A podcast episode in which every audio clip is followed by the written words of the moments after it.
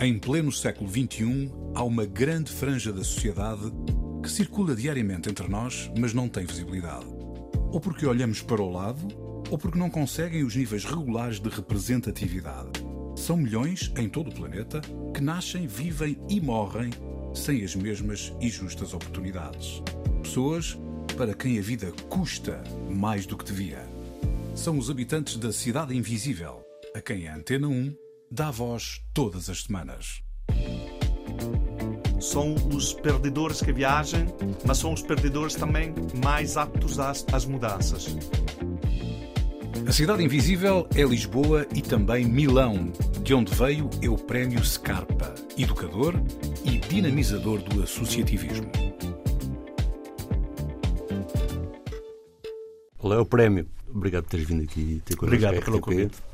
Saber que, apesar de estás aqui na Antena 1, nós sabemos que o prémio já teve muitas horas de comunicação. Vamos tentar aqui procurar algo que vá de encontro à base do programa e não descurando a tua vida em Itália, porque de certeza nas perguntas vais ter que recorrer a essa vida.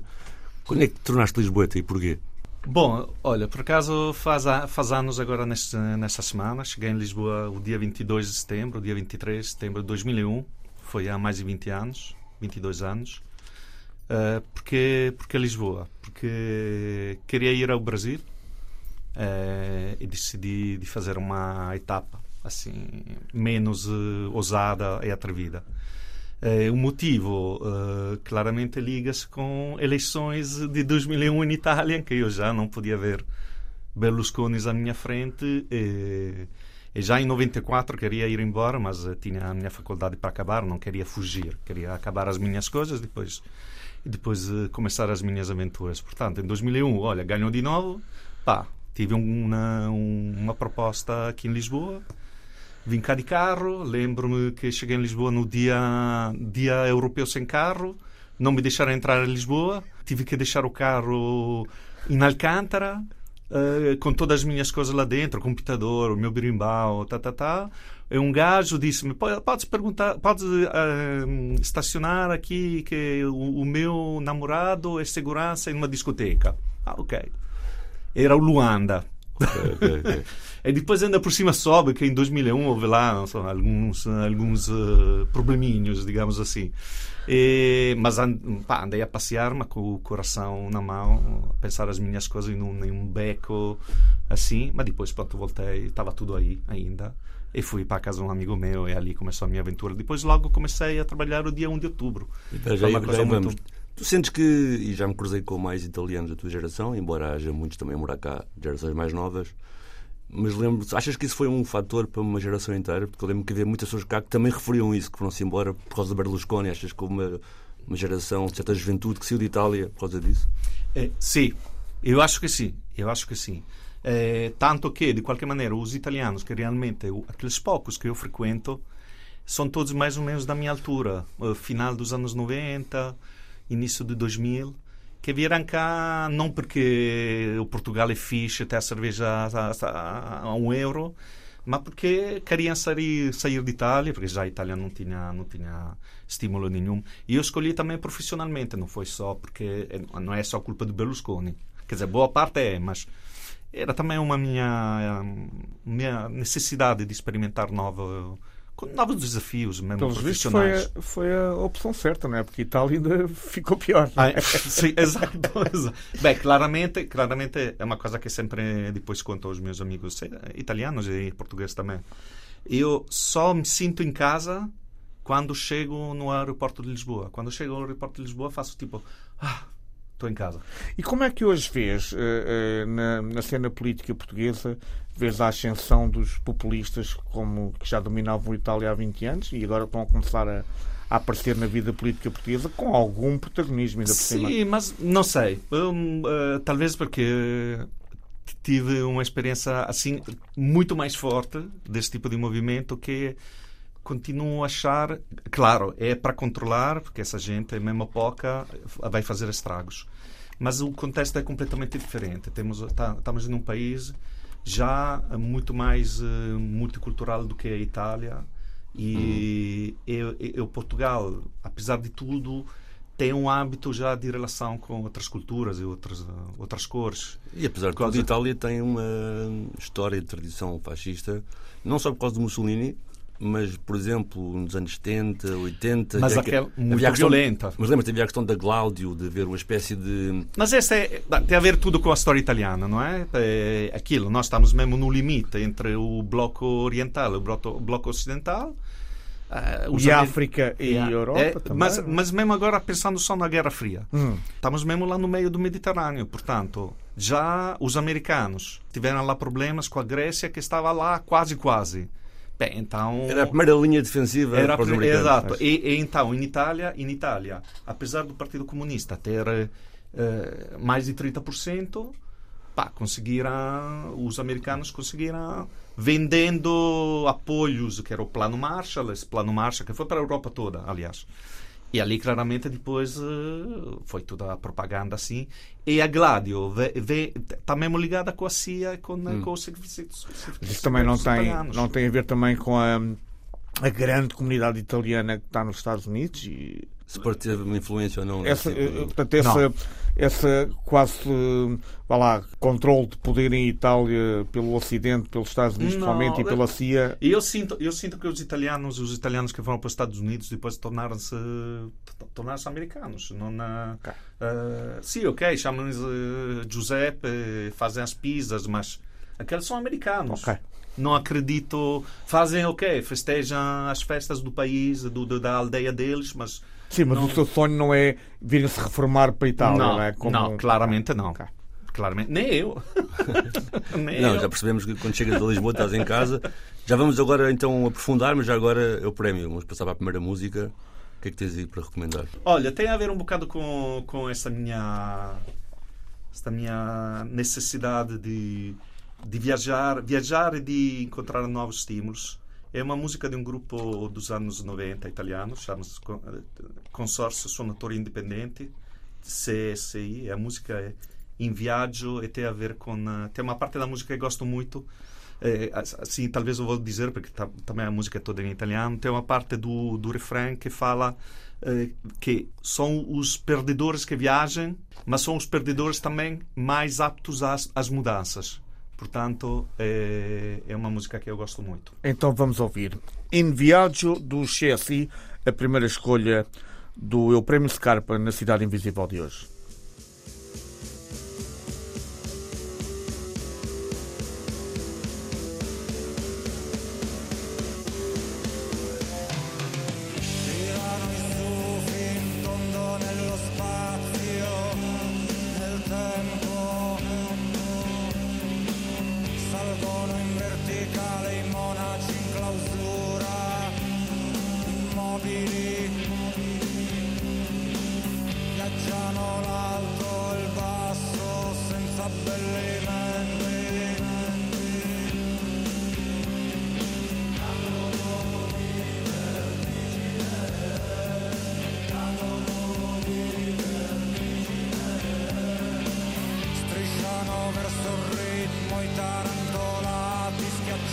dallo spazio senza tempo.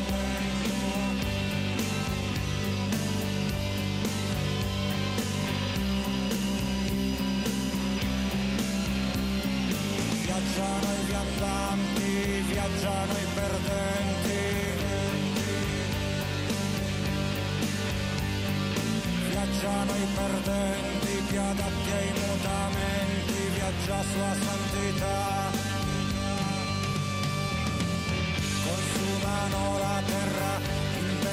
obrigado e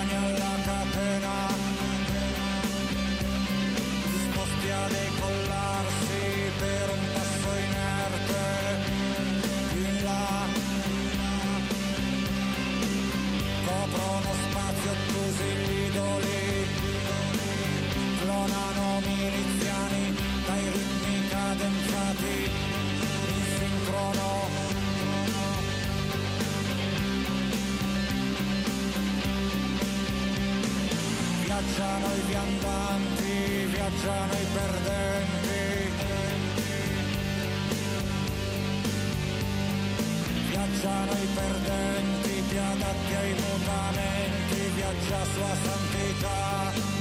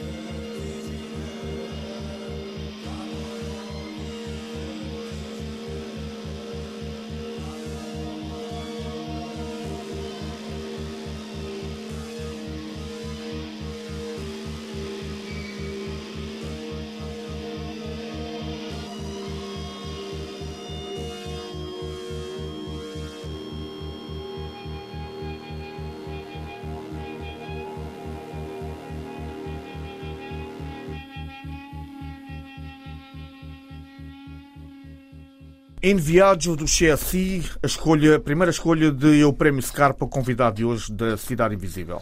O Prémio, tu falaste que aterraste em Lisboa já com emprego. Esse emprego, e também falaste, entretanto, que também vieste para cá por desafio profissional. Esse emprego, qual era e se tinha ou não algum acordo com o teu percurso curricular?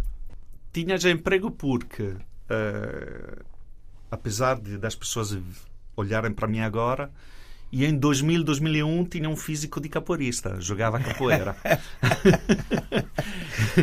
e o meu, o meu professor de capoeira, que é educador como eu, aliás, eh, eu sou educador de profissão, de, de, de formação, para além de licenciado em Ciências Políticas. Tenho duas licenciaturas.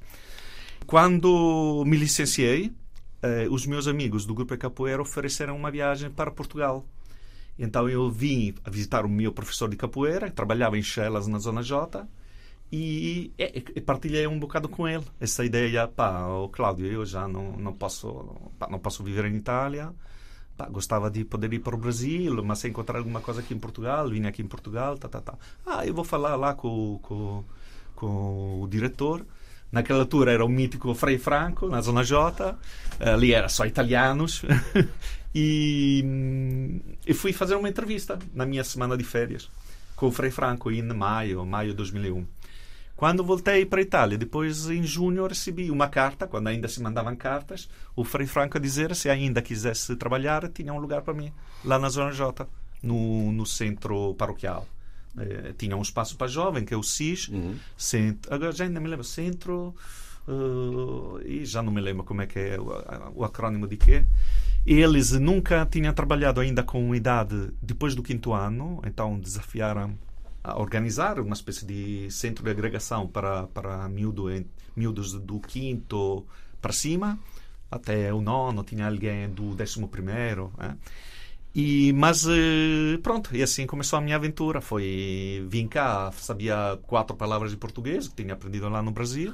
Uh, cheguei nesse centro que não tinha absolutamente nada, tinha uma sala. A única coisa que me salvou foi uma mesa de ping-pong. Abri a mesa de ping-pong e começaram a chegar os putos. Uh, ninguém me batia, uh, havia passa-palavras entre as pessoas lá do bairro. Tem lá um italiano, pá, joga bem, vai lá ver se consegue batê-lo assim. E passava sempre lá putos tentar, uh, tentar ganhar, mas nunca me ganhava. E pronto, é assim, devagarinho conseguia. Estava a quê? A jogar ping-pong? A jogar ping-pong, sim, com sim, forma sim. de chamariz. Como chamariz, sim, sim. Agora diz, espera aí, eu lembro-me, pronto, e vou resumir porque infelizmente o programa tem o tempo que tem, mas estiveste na Zona J, depois eu conheci também dos navegadores. Então, sim, saltamos. Exato. É, é assim, tenho uma caderneta de bairros bastante cheia. Sim, mas já, já vamos. A minha questão agora é tipo, pronto, eu lembro, Alta Lisboa, bem, whatever, já estiveste em vários sítios como educador. E se entretanto também tiveste experiências profissionais no Haiti e na Guiné-Bissau. Mas já foram posteriores em que Portugal fez de ponto para já. isso. Agora a minha questão é: quem vem de Itália, quem vem de Milão, que é uma grande cidade, e chega a Lisboa e percebe, como já tocaste nesse assunto, que há uma periferia de bairros sociais, com minorias étnicas. Qual foi para ti, qual foi o impacto? Né? O que é que tu sentiste quando, o que é que tu achaste? a ver? Não, eu fiquei todo entusiasmado, ou seja, foi um sítio onde estive muito bem. E assim, eu, eu vivia num bairro social, em Itália. Ou seja, estava, não estava numa casa de bairro social, mas estava num bairro, num bairro social. Portanto, os meus colegas eram todos gente das casas eh, de habitação social. E pá, eu, para viver naquele bairro, foi eu próprio uh, marginalizado. Portanto, eu próprio branco porque, dentro de brancos. Porque eras de classe média mais porque alta. era média, média alta. Ainda por cima, quando fui ao liceu, foi ainda, ainda pior. Mas aí, pronto, encontrei maneira para, para dar a volta e uh, reforçar-me também politicamente como cidadão. E, portanto, não me fez muita. Não, não, não tive grandes problemas. Eh, sempre gostei imenso, eu sou uma pessoa muito curiosa. Lembro-me que, pá, em qualquer bairro passeava fora das minhas horas, ia visitar cafés, lojas, falava com as pessoas. Eu gosto imenso de história, história de coletividade. Mas estava a falar lá em Milão ou já cá? Lá, mas é cá, para dizer que de qualquer maneira não foi tão chocante. Mas é uma realidade diferente, é mais. É uma realidade diferente. Tem uma história colonial. Tem, tem uma, uma história colonial, tem, de, sim, claramente, claramente. Pois mas... lá não, não encontraste certamente a diversidade não. étnica que, que Não, ali, cá, ali não é? pá, o, um, quando eu estava a viver lá, por exemplo, havia ainda poucos africanos, uh, eram alguns do Senegal, a imigração em Itália é sobretudo magrebina, portanto é completamente diferente.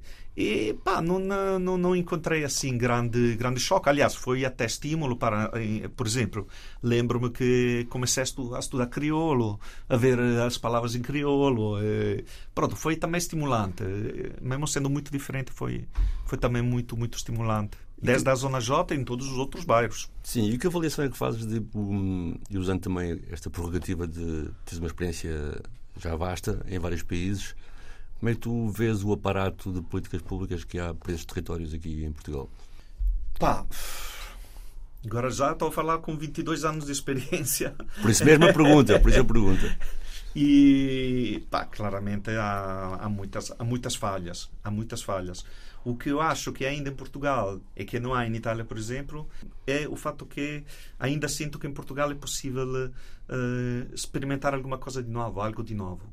Mas a nível de, de, de políticas de políticas públicas, eh, devo, devo ser sincero, mesmo apoios a associações ou a movimentos, a coletivos uh, que fazem alguma coisa nos bairros, uh, pá, tô...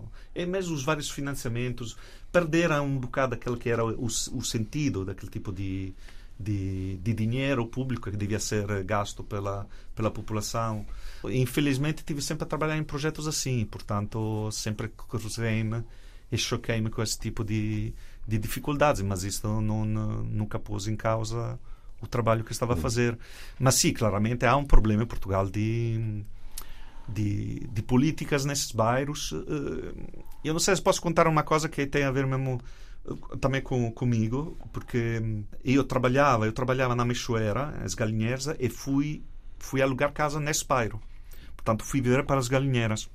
E o que me fazia confusão, eh, e depois, claramente, era igual nos outros bairros, mas ali era mesmo meu, portanto, fazia-me confusão a ideia que nós tínhamos lá transportes que funcionava a semana toda, até uma da madrugada.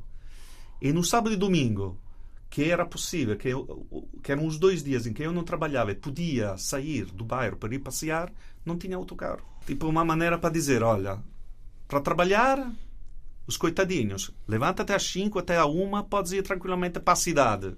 Agora, queres ir curtir ao sábado? Não, não, fica lá no teu gueto. Essa situação mantém-se ainda hoje? Lá nas galinheiras, não. Nas galinheiras, não. No geral. Mas, sim, sim, eu conheço bairros que ainda, tipo, às sete da tarde já não há autocarros. Não há autocarros. Portanto, pá, são aqueles. aquele racismo um bocado escondido. Subliminar. Subliminal, que não parece, mas. Sim, mas é. que funciona para a vida das pessoas. Mas sim, Ah, mas ah, agora, agora eu acho que nem faz muita diferença, porque tu sabes também tu- perfeitamente, já não, não é o centro, o centro de- de- da vida. A vida agora é, é tudo na periferia, portanto, eh, até para encontrar alguma coisa de animado de, para fazer, não vais para o centro, claramente, também, porque não vai encontrar portugueses, não vai encontrar eh, locais. Olha, e só Portanto, para, para fazer aqui a ligação à próxima música que escolheste, em jovem, em, em- em- quando eras mais novo, em Itália, o que é que te despertou este, esta paixão ou vontade de, de, de- conhecer países de língua portuguesa? Portanto, a tua ambição, tu chegaste a Portugal por acaso, eh, mas porque vinhas a explorar eh, para saltar para o Brasil. De onde é que surgiu? Bem, eu estive duas vezes no Brasil antes de vir para Portugal. Ok. Portanto, eu quando era pequenino, bem, eu sempre gostei de história e queria ser professor, ainda bem que mudei de ideia, pronto, eh, porque não, não me dava mesmo.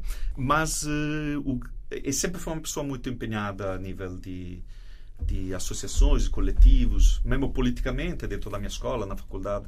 Ah, Naquela altura, ainda nos anos 90, era obrigatória a, a tropa, era obrigatória a tropa. E eu, naturalmente, fiz objeção de consciência. E então, o ano, o meu ano de, de tropa, fiz em numa, em numa associação. Foi numa casa de acolhimento para miúdos que, que eram tirados eh, Os pais. pel- pel- dos pais pela, pelo tribunal e eu trabalhei nesta nessa nessa associação eu fiz o meu ano de, de, de tropa digamos aí e ali despertou-me alguma coisa eu já estava na faculdade mas faltava-me um exame uma Uma cadeira? para acabar Eh, deixei acabei a cadeira mas deixei a faculdade e fui escrever minha escola de educador depois acabei a escola de educador e voltei para, para as ciências políticas, até fiz uma tese sobre educação e pronto, acabei o meu percurso de, de, estu, de, de estudos. Portanto, eh, foi uma experiência muito forte que despertou esse in- interesse de dizer, olha, realmente podia ser eh, o trabalho da minha vida. Eh, gosto imenso de criança, gosto imenso de, de relacionar-me com jovens, com comunidade, com famílias e tudo. E, e depois tive sorte também de ter alguma experiência fora de Itália. Fui para a Índia também. Eh, fui para a- Haiti e a Guiné, foi mais recente e foi duas vezes para o Brasil. E no Brasil disse, opa, aqui realmente dava para poder fazer alguma coisa que na Itália, pá, não estava a encontrar estímulos eh, educativos eh, profissionais. Pá, mas disse, olha, é melhor talvez um salto grande, o oceano, vou para Portugal, assim aprendo a língua. Fico lá dois anos e aqui estou ainda. E é por isso que vamos ouvir eh, a música do Brasil, o grande Chico Buarque com o Tanto Mar, na sua versão não censurada. Foi bonita a festa, pá. Fiquei contente e ainda guardo renitente um velho cravo para mim. Já murcharam tua festa, pá. Mas certamente esqueceram uma semente em algum canto de jardim. Sei que há léguas a nos separar tanto mar, tanto mar. Sei também quanto é preciso para navegar, navegar. Canta primavera, pá. Cá estou carente. Manda novamente algum cheirinho de alegria.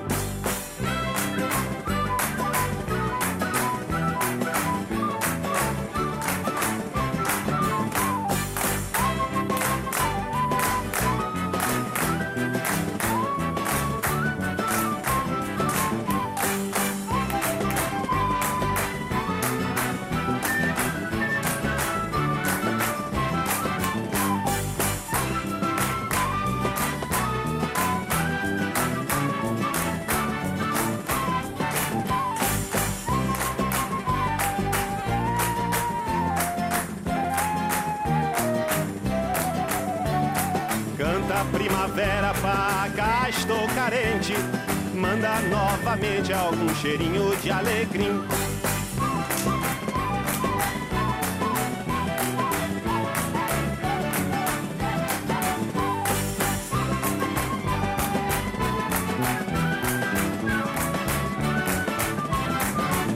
Chico Buarque com Tanto Mar, na versão não censurada, escolha do Eu Prémio Scarpa de Milão e de Lisboa na Cidade Invisível de hoje. Vamos fazer aqui uma simbiose de coisas que tu já falaste e que naturalmente trouxeram para o interesse grande que tens hoje. Tu já falaste do desporto e das coletividades e do trabalho como educador. Sei que a tua entrada no desporto em Portugal começou pelo Sporting. Não é? Era fixe contares isso, porque é uma história engraçada, porque lembro que tu chegaste a pintar o novo estádio. Então, cheguei em 2001 e pá, a ideia é ver como é que é. Então, primeiro devo dizer que em Itália naturalmente não chegava quase nada de futebol português e eu conhecia, pronto, o Benfica porque tinha perdido contra o Inter. Eu sou do Inter do Milano. Uh, conheci o Sporting, fui ver uma vez em, na Taça UEFA uh, o Sporting. Uh, o Boa Vista, que fez uma, uma, uma, figura, o Inter, contra o Boa Vista. Então, tinha alguns conhecimentos. Gostava imenso da, da seleção portuguesa. O 84, para mim, pá, eu, eu estava completamente apaixonado por uma equipa só de bigodes, pá, eu tinha bigodes e o Jordão. 14 anos, pá, ali dizia, não, pá, esses devem ganhar. Depois jogavam contra a França, que pá, não posso mesmo ver à minha frente aquela equipa. Mas pronto, voltamos, voltamos para Portugal. Então, chega em 2001, pá, então, vamos lá ver onde é que vou ver futebol.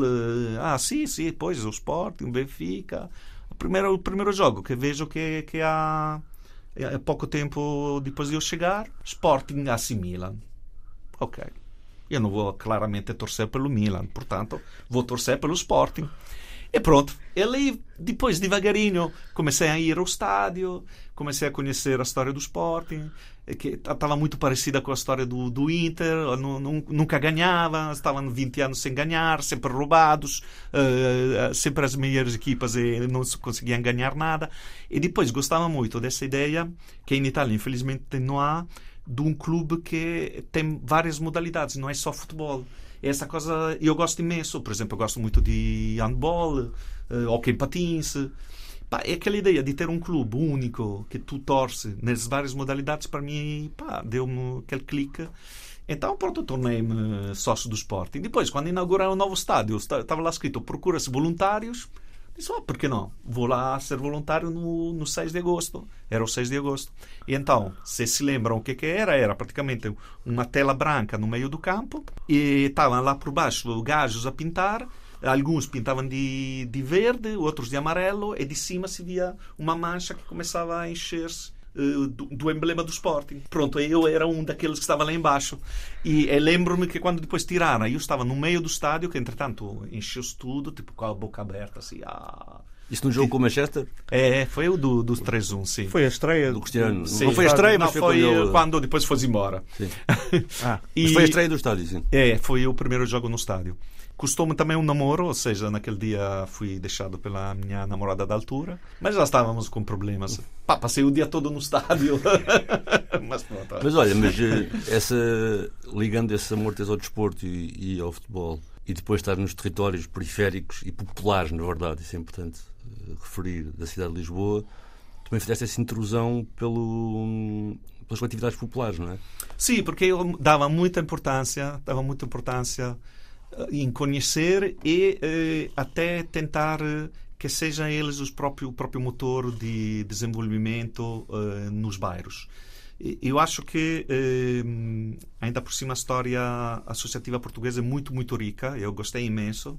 Aliás, até escrevi, escrevi um livro, algumas, alguns artigos também. E, portanto, nos bairros onde ia trabalhar, tentava sempre para além de conhecer a história e lá fazer entrevistas ou antigos jogadores, sócios, assim, também uh, tentava dar-lhe quase um estímulo a dizer: pá, vocês são parte deste bairro, foram importantes. Agora estava a pensar na Musgueira, por exemplo.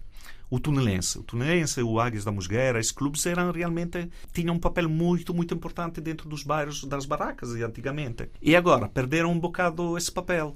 E é um dos trabalhos que gosto de fazer é que eles próprios se reapropriem da sua história e eh, se reapropriem dessa ideia que ainda tem alguma coisa para dizer. São eles que conhecem a uhum. população, são eles que conhecem a comunidade, são eles que conhecem as dificuldades. Portanto, trabalho todo, mesmo agora, estou trabalhando num projeto na Madre Deus, estou trabalhando num clube, estou trabalhando nos Estados Unidos. Mas, estou a fazer o mesmo trabalho. Uma curiosidade que é, tu falaste que empatizaste com grande parte da história dessas coletividades e de quem vem de Itália vem de fora, né, que especialidade é que elas têm? Tem muito a ver, não sei, com o facto de não haver, por exemplo, uh, agremiações políticas antes de Abril e elas fizeram esse papel importante Ex bairros. Exato, exato. Eu acho a grande diferença, a grande diferença, tu em Itália não consegues encontrar esse tipo de agremiação porque de qualquer maneira foi sempre muito uh, aglutinada pelos pelos partidos políticos, pelos movimentos políticos. Eu em Itália não ia, imagina, quando eu ia para um bairro, não ia para o, o clube do bairro, porque não existe. Uh, tem, okay. uma equipe, tem uma equipa de futebol tem um bar, mas pronto. E aqui, é, é onde é que íamos? Íamos ao Círculo Arte, que era o círculo ligado com com as várias uh, com o PC, com o Partido Comunista, mas também tinha do Partido Socialista, pronto, essa é tipo a casa do povo. Uhum. E, e era esse que dava que fazia que fazia a parte mais cultural uh, e de animação. Se mexer a comunidade. É, para que se mexia com. Nem, nem, tanto com a comunidade, porque de qualquer maneira é muito conotado politicamente. Hum. Em Portugal isso não, não acontece, mas é interessante saber, estudar, que tiveram esse papel durante o fascismo. Portanto, é esse que é muito interessante. E também depois, porque há uma série de clubes também, que são eh, inaugurados partir, logo a seguir, não é? logo a seguir ao 25 de Abril. Há três grandes momentos de, de, das coletividades em Portugal. Uma que está ligada mais a, até ainda ao século XIX, antes da República, que são as academias, os grupos uh, musicais, uh, Ateneus, Grêmios. Os Ateneus, é. Essas têm todos 130, 140 anos. No início da, do, do século XX até os anos 20 é a explosão dos clubes eh, de, de desporto, futebol e coisas assim. E depois, depois do 25 de abril, a grande explosão de associações de moradores, associações uh, culturais, recreativas, sobretudo fora de Lisboa. Fora de Lisboa, que é a partir dos anos 70, 74, 75, tem imensos. Porque também, há, porque também há uma equiparação histórica entre o, o aumento da cidade e a existência de bairros novos, não é? Sim, exato, exato, também, também, também tem a ver com isto. Portanto, eh, pá, é uma... fui sempre muito curioso e gostei sempre imenso. Essa parte da... Ou seja, vou para uma aldeia, uma vila em Portugal e procuro o campo de futebol, procuro a coletividade. E vou lá, falo, pergunto, compro cascola e pronto. A tua terceira escolha musical, uh, Zé Carlos Soares, uh, explica-nos porquê e diz-nos o nome do tema, apresenta-te. Depois que Lebal é uma música. O Zé Carlos é, é, uma, é uma figura mítica da, da música uh, guinense. Ele morreu muito jovem, foi cantou cantou numa numa banda que era cobiana antes de durante durante a guerra da independência. Portanto, teve grande importância. Foi um dos primeiros músicos a cantar em crioulo. E tem uma particularidade essa música que é por isso que gosto muito também eu, dentro do meu percurso de trabalho, nem de trabalho, trabalho de contatos com associações e coletividades e grupos, estive também a colaborar com a Casa da Achada Centro Mário Dionísio. E, pá, eu gosto imenso do Mário Dionísio. Quando conheci o Mário Dionísio, a obra dele, eu fiquei muito apaixonado. Tive a possibilidade de estar lá a trabalhar também, no arquivo e tudo. Com o Eduardo também. Com o Eduardo, exato. Aliás, agora vai haver o aniversário da, da Casa da Chada, que vai ser, vai ser mesmo dedicado a Eduardo. E esta música é praticamente a tradução em crioulo de um poema do Mário Dionísio. Mas não percebemos como é que é possível. Como é que houve essa associação? Como é, como é que. Sim, como é que um africano na Guiné. Tinha essa possibilidade. Agora, estivemos a falar com alguns guineenses, eh, digamos assim, da antiga, da, da, da velha geração, sim. que diziam que poderia ter sido alguém, ou ligado, imagina, à Casa dos Estudantes do Império, essa gente aqui, que quando depois estava em Lisboa a estudar, comprava livros, comprava poemas, eh, livros de poesias, e levava para a Guiné. Talvez foi por isso. Mas é mesmo igualzinho, é a tradução de um poema de 1940 do Mário Dionísio. Vamos então ouvir. Depois que Bal, Zé Carlos Soares.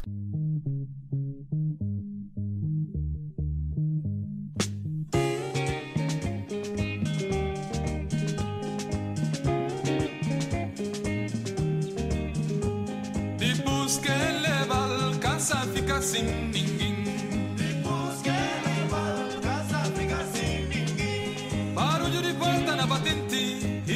Barulho de vento. Barulho de porta batente, barulho de vento. Depois que leva o cuchur de menino sem ninguém. Depois que leva o cuchur de menino sem ninguém. Depois que leva o câncer a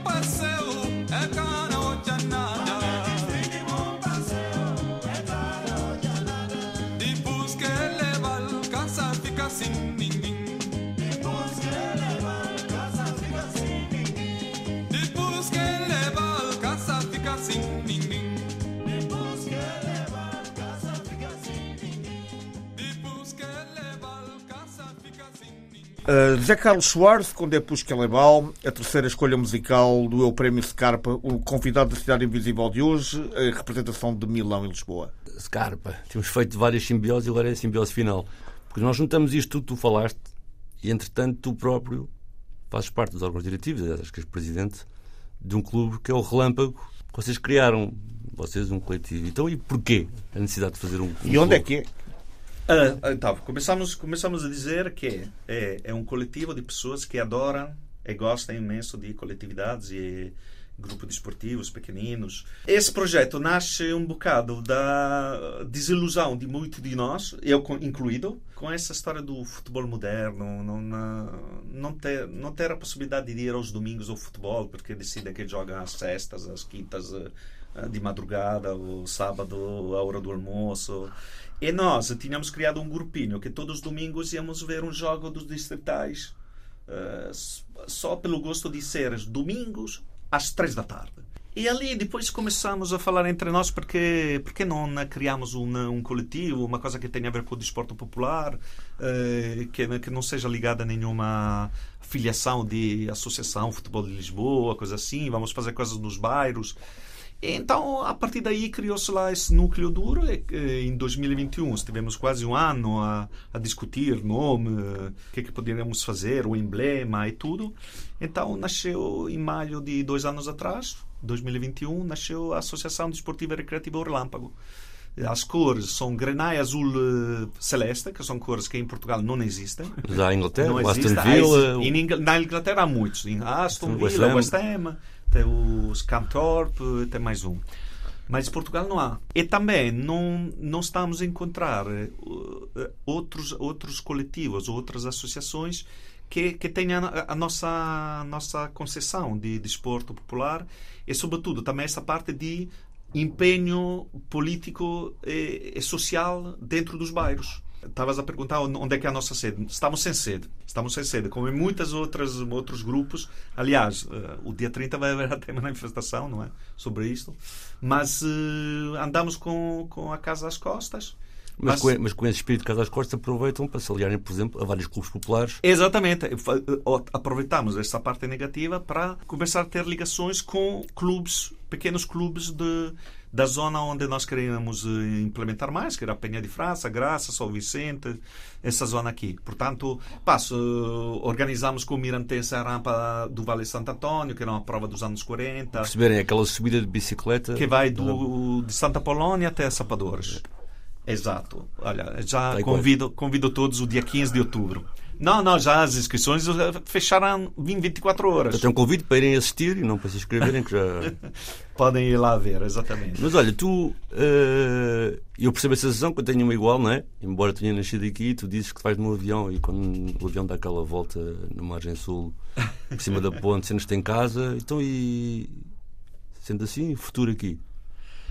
Pá, para já, olha, vou com todas as dificuldades do trabalho, de ser um trabalho precário, todos os anos devo andar à procura de um novo emprego, de um novo projeto, mas eh, não, não, não desisto, não desisto porque de qualquer maneira estou muito convencido do que estou a fazer.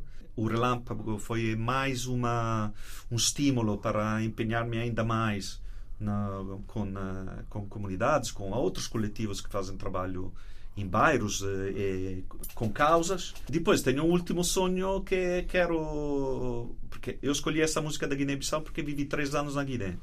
E, e adorei e acho que vou, vou morrer lá, no sentido que com a reforma que vou ter aqui em Portugal não vou conseguir viver. Portanto, vou para a Guiné com a, com a reforma portuguesa e vou lá viver eh, assim, pelo menos normalmente. Mas ali já estou a trabalhar para um projeto para quando for lá, que é, muito rapidamente, abrir uma biblioteca infantil, porque é um dos grandes problemas de, de, da cooperação em geral, por exemplo, quando manda livros, manda só livros de texto, manda só livros escolares não, não estão a, a estimular a incentivar, a, a, incentivar a leitura. Uhum. Então, ainda por cima, um dos país, mais novos, sim. Ainda por cima, um país como a Guiné que teoricamente é de língua portuguesa, mas quase ninguém fala português. E então tenho essa ideia, aliás, amanhã até tenho uma reunião para tenho já uma associação lá que me dava um espaço. E pô, pá, pronto, e nestes anos vou tentar implementar esse projeto para depois ser eh, uma, a minha reforma daqui a 15 anos. 18 anos. Depende do relâmpago também. Há pouco, só por curiosidade, fizeste uma, uma distinção muito curiosa entre professor e educador. Uh, onde é que tu vês essa, essa barreira? Um professor não é um educador, um educador não é um professor não, também? Eu estou a falar a nível profissional, ou seja, para mim um professor deve ser também educador. Mas um educador não, não é obrigatório ser professor. Por quê? Porque eu acredito acredito que o trabalho que estou a fazer eh, como educador é mais na área do não formal e do informal e não do, da, da educação formal que é aquela que está que é dada dentro da escola. É só só deste ponto de vista só deste ponto de vista. O que pode ser igual entre educador e professor deveria ser a empatia que o educador tem com o seu próprio com os seus próprios com as pessoas com quem com quem interage, interage exatamente e é por isso que eu estava a dizer, em uma escola não, não sei se conseguiria. Aliás, eu já trabalhei em uma escola e tive alguns problemas. Pá, aquela é uma caixinha demasiado fechada para mim. Eu em Milão trabalhava como educador de rua, no Lumiar estive a fazer educação de rua, e nas também. É, quase sempre estive na rua. Portanto, a mim estar dentro de uma escola. Estava contraite. Uh, sim, uh, concordo com a importância da escola, mas não concordo com a ideia da escola e da sua ideia uh, de auto com, convencer-se que a única educação que existe é a educação da escola. Há muita mais educação fora da escola. Italiano e cidadão do mundo é o prémio Scarpa conhece a realidade dos menos favorecidos de regiões tão dispares como Portugal, Brasil, Índia, Haiti ou Guiné. E é precisamente na Guiné que pretende acabar os seus dias, sempre a trabalhar para os outros. A cidade invisível é Lisboa e também Milão. Cidade Invisível, um programa de António Brito Guterres e Sérgio Noronha, com João Pedro Galveias e produção de Bruno Gonçalves Pereira todas as semanas na Antena 1 e RDP África e em podcast na RTP Play e todas as plataformas digitais.